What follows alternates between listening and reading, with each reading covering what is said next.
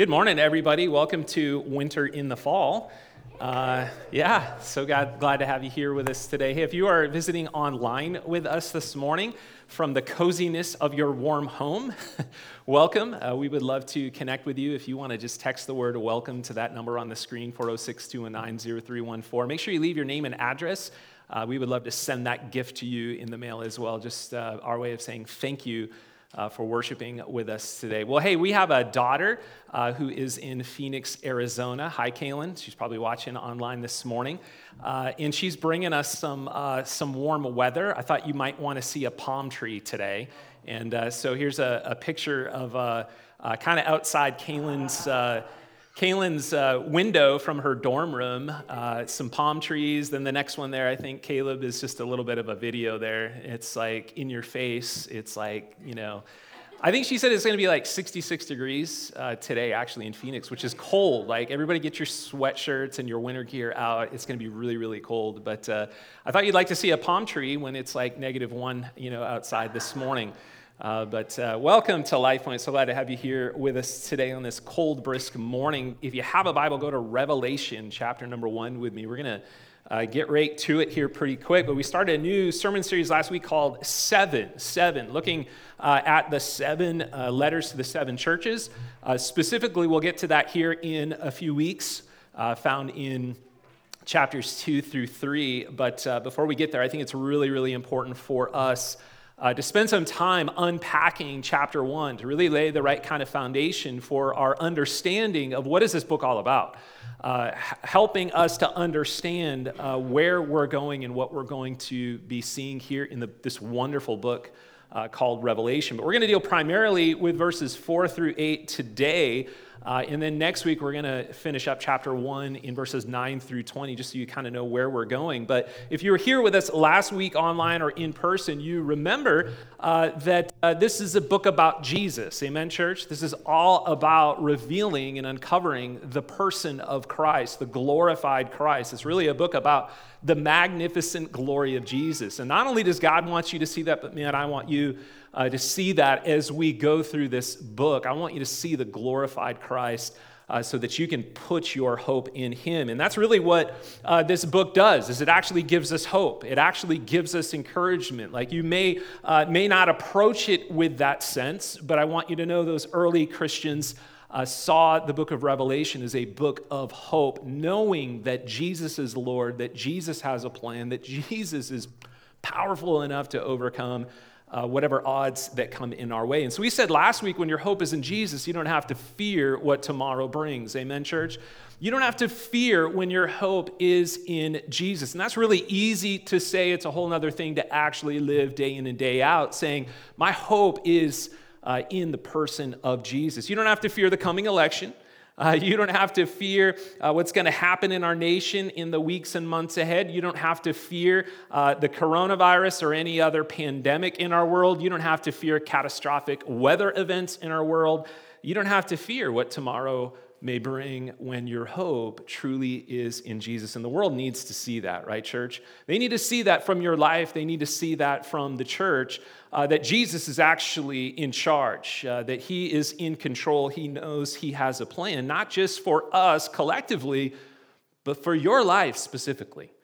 That we would live with such hope as we go through the world, that we would say, man, look, God has a plan for my life, and I trust that plan fully and completely. God has a plan for you, your life, your family.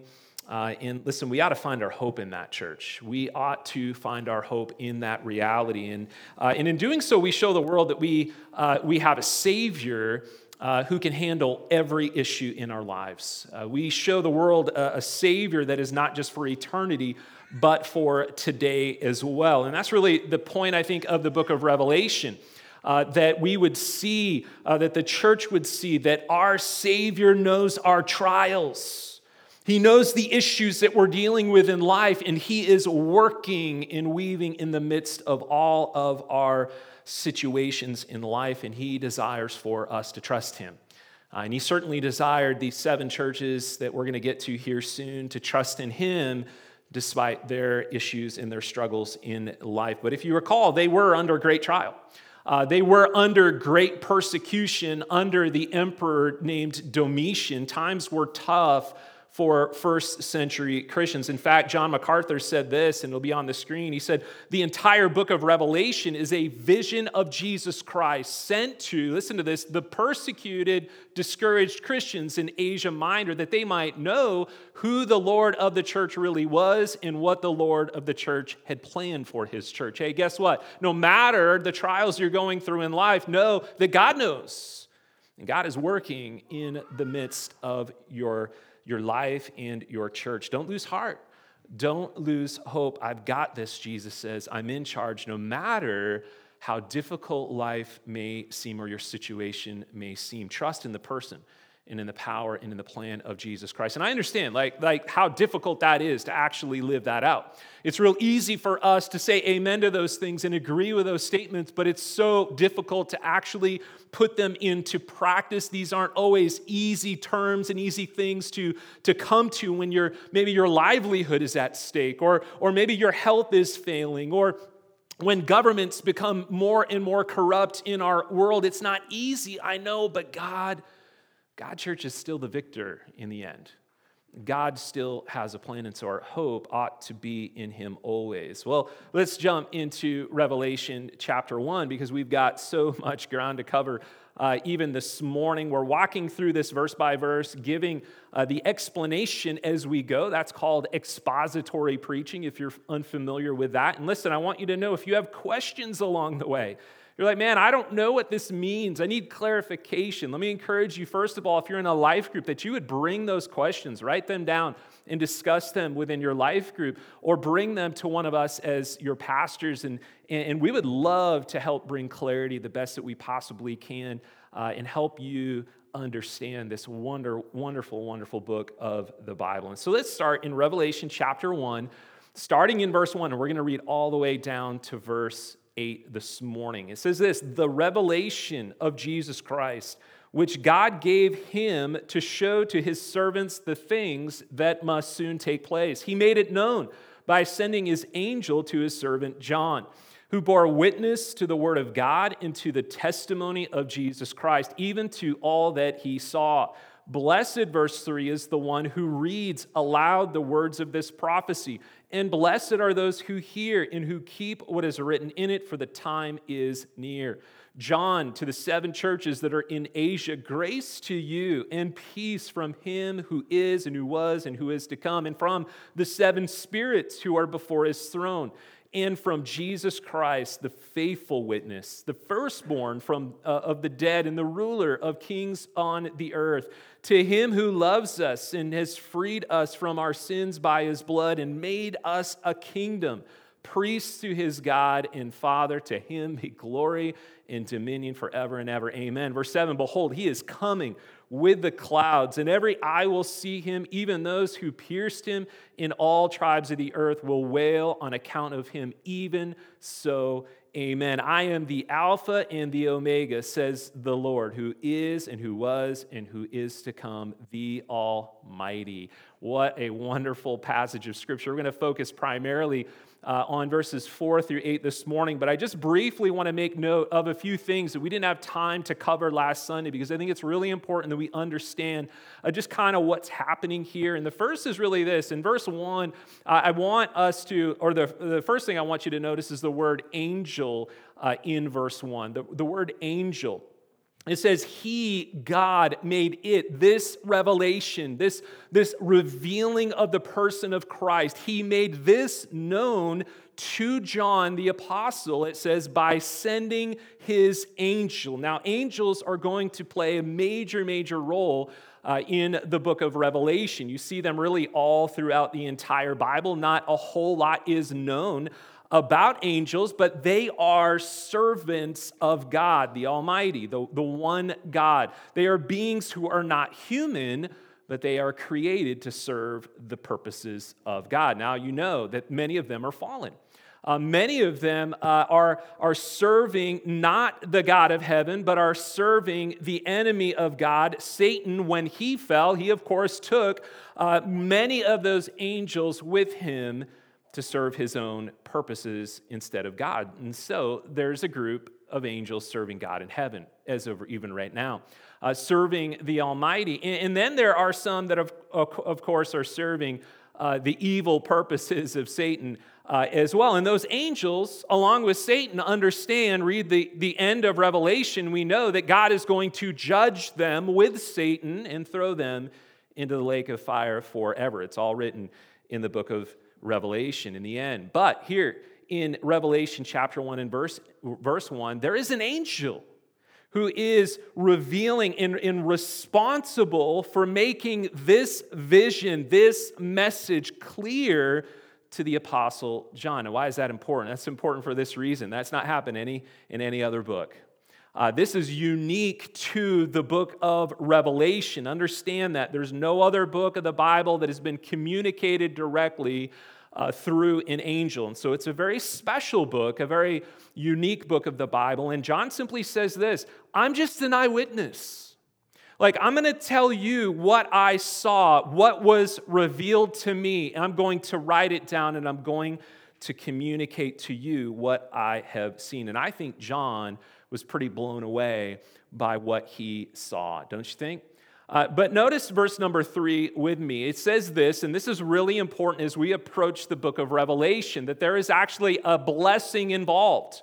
There is a blessing for you and for me as we open this book of the Bible. And John would say, Blessed is the one who reads aloud the words of this prophecy, and blessed are those who hear and who keep what is written in it, for the time is near. Underline that word blessed uh, in your Bible. There is a blessing involved for you here. I don't want you to overlook it or casually dismiss it this morning.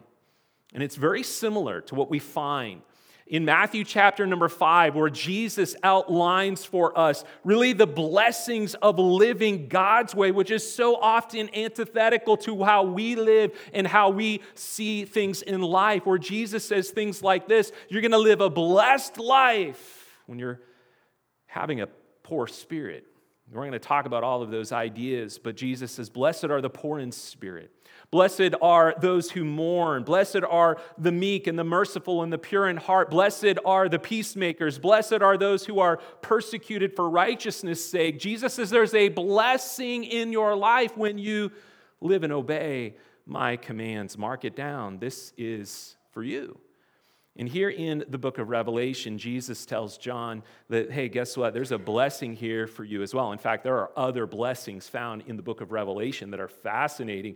But he says, the blessing, the blessing is for those who read aloud, who hear this revelation, and who keep what is written within this book. I don't know about you, church, but I want the blessings of God to abide upon my life, don't you? I want the blessings of God to abide upon this life. And if you do as well this morning, God says, guess what? Read this, read this aloud. Hear it, heed it, keep it. Keep what's written in this book, and you will have those blessings. And here's what I think the blessings are uh, I think the blessings are tied to uh, verse number four as we go on. I think the blessings uh, are grace and peace. Grace and peace. We often think of the blessings of God as like material things. I'm so blessed because I have all of these things. And yes, that's true. We are blessed by God by the things that we have in life, but often the blessings we overlook are the things spiritually that we possess in Christ His grace, His mercy that He pours out upon your life despite you. That is a blessing of God, church. And the peace that is afforded to us through Jesus is a blessing of God. I think John had those blessings in mind. We all need God's grace and peace in life. Check it out with me in verse number four. John to the seven churches that are in Asia. This is a common greeting that you find often throughout other letters in the Bible. Grace to you and peace from him who is and who was and who is to come, and from the seven spirits who are before his throne. Let me just talk about John just for a moment this morning. John is the last living apostle of Jesus Christ. Now, you might be confused. What is an apostle uh, compared to a disciple? Uh, an apostle was a person who was chosen specifically by Christ, a person who had seen the resurrected Christ. And Jesus said, I want you uh, to fulfill my mission. I want you to lead my church. And the 12 apostles were tasked to do that very thing. And John is the last living apostle at this time. And he was tasked to take what was, was not only written to these churches and, or, or to him, but to, and to write them down, but also send them to these churches. Uh, this, this, this oversight that he was given to seven specific churches. Jesus said, I want you to take this message and reveal what I desire for them to hear. And understand many of these churches, and we'll get to this here in the coming weeks, many of them were wrought with problems. Uh, many of them had issues and in sin within their churches, and that's kind of refreshing, I think, to know that there's no perfect church. Let me tell you this morning you're not watching a perfect church online, you're not in person at a perfect church here this morning. Why? Because I'm here and you're here, right? There's no such thing as a perfect church. There wasn't then, and there is not now. And there were problems within those seven churches, many of them, not all of them, but many of them. And we can find that many of those problems that were found in the early church in, in, in Asia Minor are also issues that we find in the modern church uh, in a general sense. There are issues that are really timeless in nature that, that are important for us to consider uh, some 200 centuries later, that we can see the problems that were fraught within those churches are often the same issues that are issues in our churches here in 2020. But here's what I want us to consider in light of that fact, and that is this is that God is concerned about his church. Did you know that? God is actually concerned about his church. He's concerned about what it does and what it doesn't do. He's, he's uh, working in its midst. He's involved in it. He's concerned about it. And he's, and he's desiring for us to fulfill his purpose in his desire. Understand that. Guys, this isn't some social club, right? Uh, the church isn't in existence to sort of fulfill our every need. The church has a role. The church has a mission, and God is concerned that we actually fulfill it. Uh, and here's the sobering reality as we kind of go through the seven letters to the seven churches. I want you to know if we don't, if we don't fulfill the mission of God, if we get off track, if we make uh, some other mission the mission of the church and we get off track, I want you to know that God may actually choose to remove us because He he, he made that threat often to the seven churches. Understand that's a real, real possibility. Look at what he says to the church at Ephesus, real quick with me. We'll spend more time in this later. But he says in Revelation, it'll be on the screen, Revelation chapter 2 and verses 4 through 5. He says, But I have this against you that you have abandoned the love you had at first. Remember, therefore, from where you have fallen, repent and do the works that you did at first. If not, if not, he says, I will come to you and I will remove your lampstand from its place unless you repent. That's a pretty sobering reality. We'll dig more into what's happening there, the church at Ephesus, uh, in the coming weeks. But it's a sobering reality to think that, first of all, God could have something against his church. See, there's some things that you're doing or not doing that I don't like. And he says, Look, if you don't repent, if you don't change collectively as a body, listen, I'm going to remove you and your influence in your community. I'm going to remove your lampstand your light within that community. Wow, that ought to catch our attention, church. That we would say, God, you are in control, and, we need to remember, we need to be about your mission, and that you are ultimately in control of your church. He is the head of the church. Amen, church? Not me, not anybody else. Jesus Christ is the head of the church. And so John begins this letter addressed to these seven churches. He says, Hey, grace and peace to you. Two things we all desperately and constantly need in life is God's grace and God's peace. But notice who they come from. And this is where we're going to start to see who Jesus is and who God is. We're going to start to see the character of God. And it's so important as we open the Bible. I've said this time and time again that, that we approach it with this sense of like, where is God? Who is God? What, you, what is He like? God actually wants you to know his character. He wants to reveal those things to you. And John is going to do that for us here this morning. And so I want you to notice where, where does grace and peace come from? John's going to reveal that to us. And this is so important for us to see because, again, we get a picture of the very character of God. God wants to reveal himself, and we're introduced here in Revelation chapter number one to the triune God. The triune God, God the Father, God the Son, and God the Holy Spirit. That God actually exists in three persons, but one God. Revelation chapter 1 and verse 4 grace to you and peace from who? The triune God. Notice it with me who is and who was and who is to come. And from the seven spirits who are before his throne. And then verse 5 reveals Jesus as well. But this is a letter from the triune God to us today. That's pretty amazing, pretty cool if you ask me. Uh, but let's kind of define this a little bit. From him who is and who was and who is to come. Who is that referring to?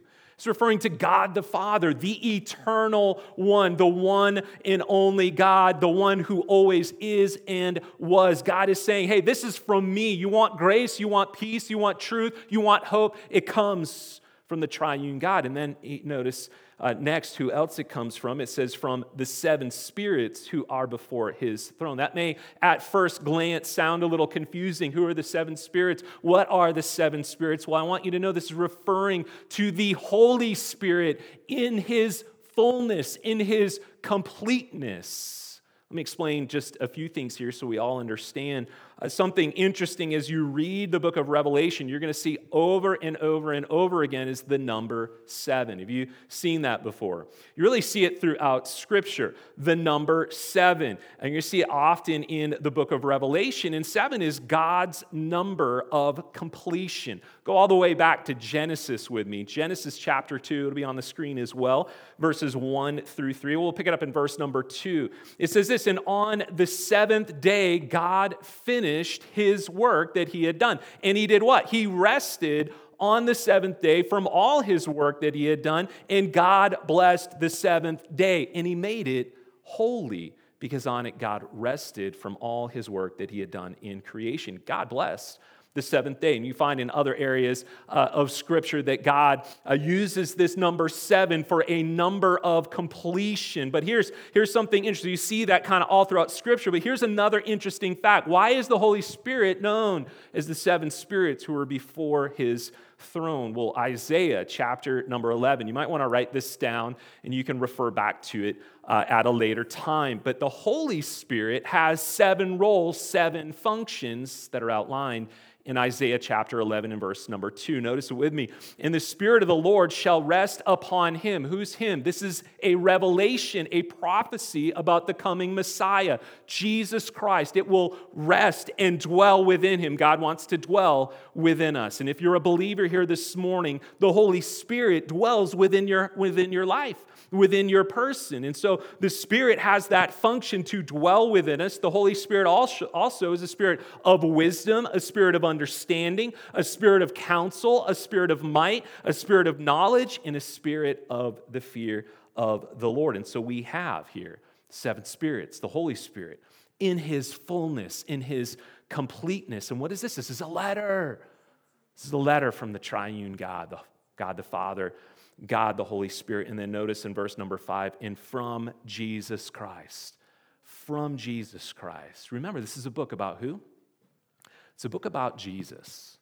It's a book about revealing the person, the power, and the plan of Jesus Christ. And John is going to start to reveal to us and remind us some things about Jesus some things that we can never forget, some things that, that we often forget about Jesus and what he has done for us. Remember these churches, seven churches dealing with persecution, dealing with trials, wondering like, is there any hope? Is there any encouragement? How can we live in such a time as this for God? And John says, I want you to see the glorified Jesus.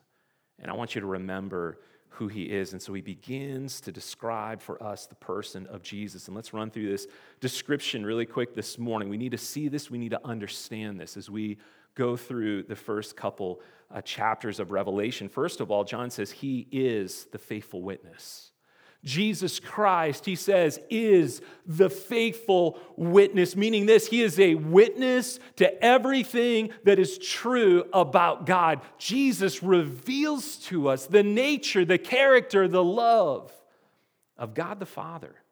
And he faithfully showed us who God is and what God is like throughout his public ministry. Jesus always was pointing to the Father. Notice in Hebrews, this is such an interesting passage, a wonderful passage describing Jesus and God the Father. Notice in chapter uh, Hebrews chapter 1 and verse 3, you can just read it along. It says this He is the radiance of the glory of God. I love that, don't you? As you look at the sun and you, you, you look at it, you know, directly on, you, your eyes kind of like flash because it's so bright and it's so magnificent. But as you kind of look at, you know, in the morning when the sun is starting to hit the mountains, you see the, the rays and the radiance of the sun hitting that mountain. And the writer of Hebrews says, Jesus is the radiance and the glory of God the Father, and He is the exact imprint of His nature, and He upholds the universe by the word of His power. Jesus Christ reveals to us God the Father. He is a faithful, faithful witness to the true nature of God. This is awesome stuff. Not only that, He says this, but He's the firstborn of the dead. Jesus Christ is the firstborn of the dead. You may have heard this before, you may even understand it, but it's so important for us to be reminded of these things. That word firstborn in the Greek is the word protokos, protokos, and it means this He is the preeminent one. He ought to be first place. Now, I want you to know it does not mean that he is the first one to be risen from the dead because that's not true. Jesus was not the first person to be raised from the grave. Other people had been raised from the grave prior to Jesus. In fact, Jesus himself raised others from the grave. This has everything to do with preeminence. That Jesus, the firstborn, the protokos, is the preeminent one. And he ought to be the preeminent one in your life. He ought to be the preeminent one in our churches. Amen. This is John saying, Look at Jesus. Look at Jesus, right? Not only that, he goes on and he says, Not only uh, is Jesus uh, the faithful witness, not only is he the firstborn uh, of the dead, but he is also the ruler of kings on the earth, meaning he is in control no matter how much other people think they're in control. There's a passage in Psalms that says, uh, The king's heart is in the hand of the Lord, and, and, he turns their heart whithersoever he wishes. God is in control completely, and Jesus here is described as the ruler of kings on the earth. You know that one day, one day, every knee, every knee will bow before him. That's Romans chapter 14. 1 Corinthians 15 25 says, For he must reign until he has put all his enemies under his feet. Jesus is the ruler over everyone and everything. This is the reality. And this, this church is the glorified Christ, the faithful witness, the preeminent one. He is Lord, right? And you would think that that would be enough. You would think that like, just knowing that fact would be enough for us to say, yes, absolutely. I had a hope in him. I had a trust in him. No matter what happens in life, just that sheer fact alone ought to remind us to go through life saying, my hope is planted, is secure in the person of Jesus Christ. But John goes on. He says, you need to be reminded of some other things. You need to be reminded in the midst of your trials, Christians you need to be reminded in the midst of your persecution and the things that you're facing as you look around saying, Really? Is this really what we're going to have to go through in life, God? Are you really going to allow us to, to, to see and accomplish uh, and go through all of these, these trials in life? These, these Christians needed to hear these words because it's in those trials and it's in those moments that we're reminded, we're, we're reminded most of who God is and what He wants to do through us. Uh, that's really the foundation of our hope. But he goes on and he says, not only. Not only is Jesus all of these things, but let me remind you, Christian, let me remind you, churches, that He loves us. That's present tense. He loves us now. He loves you despite you. Agape, sacrificial kind of love. He loves us. Remember, don't forget, He not only loves us, but He goes on and He says He's freed us from our sins by his blood. Oh, may we never forget what we've been freed from. And we so often do, don't we? We forget that we were in bondage. We forget that we were a slave. We forget that we had a debt that we owed to God. And Jesus stepped in and he set us free through his, through his blood. John says, Don't forget what he's done for you is sacrifice. This is our Savior. And notice verse, uh, verse 6, he says, He's not only done that, but he's made us a kingdom. He's given you and I a citizenship. He's made us a part of his family. He says, I want to adopt you and bring you into my family and into my kingdom. Once we, we serve the enemy, and God says, No longer, now you serve me. You're part of my kingdom. You're part of my family. Now we have become citizens in the kingdom of heaven. And then lastly, John says, He has made us priests. He's made you a priest. You may not think of yourself as a priest. I often don't think of myself as a priest, right? Uh, in that sense, I remember in youth ministry years and years ago, I had a, a, a teenage girl come to our youth ministry, and, and uh, she was just new to church. She wasn't a Christian, and, and she came up to me and she says, Do I call you Father John? And I said, Yes, of course you do. I was joking. That was a joke. She, thank you for laughing, two people in the audience this morning. I thought it was funny, right? No, I'm, I did not want to be referred to as Father John, right? That, that's not, we don't think of ourselves as priests, right? But the Bible says you are a priest. And what it means is simply this is you have access to God. You and I, as believers, through the blood of Jesus Christ, have full access to God. Why was the veil rent in two uh, on that moment that Jesus was crucified? Because God wanted you to have access through His Son, through the blood of our Savior, access fully to God. You don't need to go through me, you don't need to go through anybody else. You have access to God. It's called the priesthood of believers. He has made us priests. These are wonderful, wonderful things, church, that we often forget. And these churches needed to be reminded of these things. And the result of all of this, the response, at least from the Apostle John, notice uh, as he goes on, he says, To him be glory and dominion forever and ever. Amen. This is the response, and it ought to be the response from believers and from churches. Look at our Savior because of who he is, we ought to give him glory. Let me tell you this morning, uh, he's going to get glory whether you give it to him or not. Amen? He's going to get glory whether we choose to give it to him or not. And so J- John says, This is Jesus. This is our Savior. And, and, and I think, this is just my personal opinion, but I think John is just so in love with his Savior and he's so overwhelmed by who Jesus is and what Jesus has done for him and what Jesus continues to do in his life that he cannot help but just ooze praise to God. You see, as Brad said this morning, we come, we don't just sing songs and sing words because they're on a screen. We sing and we express these things in worship to our great God who has died for us, who has given us life, and we just can't help but speak of his love, speak of his mercy for us. And so John says this is Jesus. But then we get to verses seven through eight, and there's kind of a transition here. And the transition is kind of from what, what was to what is. What was, what has happened, what has Jesus done for us to what will be, what is coming. And John makes this transition in verse number seven, and he says, Behold, let me remind you, I want you to mark it down, I want you to remember this Jesus is coming. He's coming back, guys. As he ascended, and those disciples stood there and watched their Savior ascend back into heaven. Jesus reassured them, I will come back. I will come back. And John reminds us again behold, Jesus is coming with the clouds. Let's just talk about clouds for a minute. And whenever I think of clouds and I think of that image, you often kind of have like, I don't know, like the Charmin cloud, you know, uh, in, in mind, you know, kind of this puffy, like angelic cloud just like floating down. I'm not so sure that it's going to be like that. I really don't know. I don't think anybody knows, right?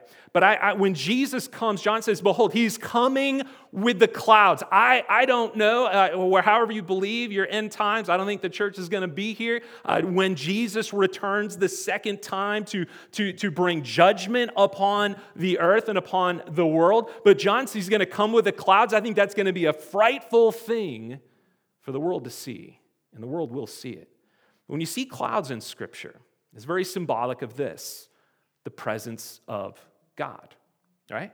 The presence of God. We have one example, there's many of them in Scripture, but in Exodus chapter 13 and verse 21, the nation of Israel is being led by God in the wilderness to the promised land. They wandered for 40 years, and God, by day, gave them a cloud, a pillar of cloud to, to, to show them the way. It says in Exodus 32, or, uh, 13 21, and the Lord went before them by day in a pillar of cloud. Hey, guess what? There's God in the cloud. They would understand that.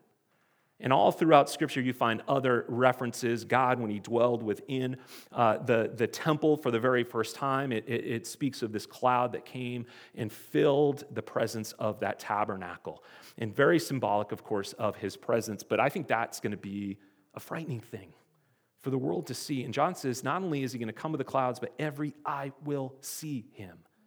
When Jesus comes, He's not going to be veiled in flesh in, in the sense of, uh, of just his humanness. He's going to, to be unveiled in his glory, and the entire world will see the glorified Christ. He's not going to hide himself, but every eye will see him. And John says, even those who pierced him. Who are they?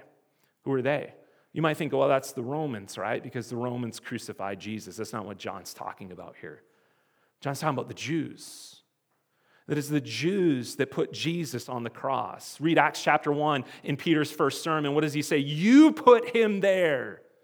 The hands of the Romans, but you're responsible. The Jewish nation will see Jesus. They are responsible for the crucified Christ. Uh, they called for Jesus' crucifixion, and they will not only see him, whom they pierced. John says they'll mourn for him.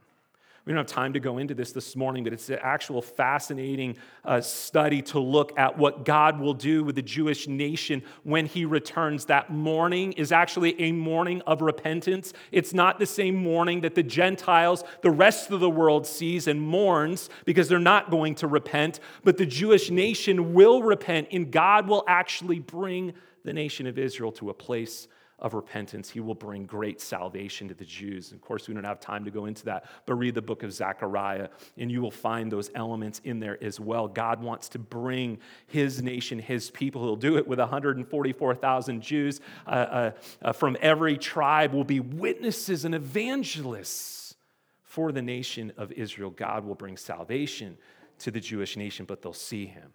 They'll see him whom they have pierced, and they will mourn. And then we get to verse number eight, we'll wrap up with this this morning, where God enters the picture. God the Father puts his stamp of approval. If you're wondering at this point, does any of this matter? Is any of this going to happen? Is any of this real? God the Father puts his stamp of approval and says, Hey, just in case you're confused, just in case you're wondering, is any of this going to happen? God says, Guess what? It's all going to happen. In verse 8, he says, I am the Alpha and the Omega, says the Lord God, who is and who was and who is to come, the Almighty. God puts his stamp of approval and he reveals his character and he reveals who he is uh, in the midst of this. And it's such a glorious thing for us to understand this morning because God is saying, I want you to see me. I want you to see there's no one like me that there's no other God, there's no one who has, has the knowledge, that has the power that I have. There's no one like me. And he's going to reveal to us his omniscience, his omnipresence, and his omnipotence, which is simply meaning that God is all knowing, God is all present, and God is all powerful. If you think for one minute that my plan could be thwarted, think again. What does this all go back to? It goes back to the hope this is our God. No matter what we face in life, no matter the persecution, this is our Savior. This is our God. Look, we can have hope in the person of Jesus Christ. And so notice he says simply, I am the Alpha and the Omega. The Alpha is the first letter of the Greek alphabet, Omega is the last. And what God is saying within those 26 letters of the Bible is all knowledge. And God says, I contain all of it. There's no one that knows what I know and there's nothing that I don't know. And he says, Who is and who was and who is to come? He said, I'm everywhere. I'm everywhere. I'm everywhere. There's nowhere you can go to escape my presence. And then lastly, God says, I am not only those things, but I am also the Almighty. I am the most powerful one, and my plan will not be thwarted. This is our hope, church. And this is the reality in the picture that John so desperately wants those seven churches, and he wants us to see the, the risen Savior, what he has done, and what he plans to do in his power, in his presence in our lives today, right now. If this is who he is, man, there is nothing that you can face in life with fear. There is nothing that we need to go through in life with fear and hopelessness because this is our God. May you see him in his full glory. And may it change the way you approach tomorrow morning. And may it change the way you approach your, your, your, your neighbor in your relationships with other people. May it affect us so deeply that we say, There's no other God, and there is no one like my Savior, Jesus Christ. Would you stand with me just for a moment, your heads bowed, your eyes closed, a moment of invitation? I know I've taken more of your time this morning. This is so important. It's so important that we see, we see God. It's so important that we focus on Him. We, we have such a tendency to focus on us, right? We're so man centered in everything we do, especially in church, even in church. And we need to see our Savior. He needs to be the preeminent one. He needs to be the focus of our hearts and our minds. If he's not, guess what? You won't hope in him. But you live in fear. You live in fear.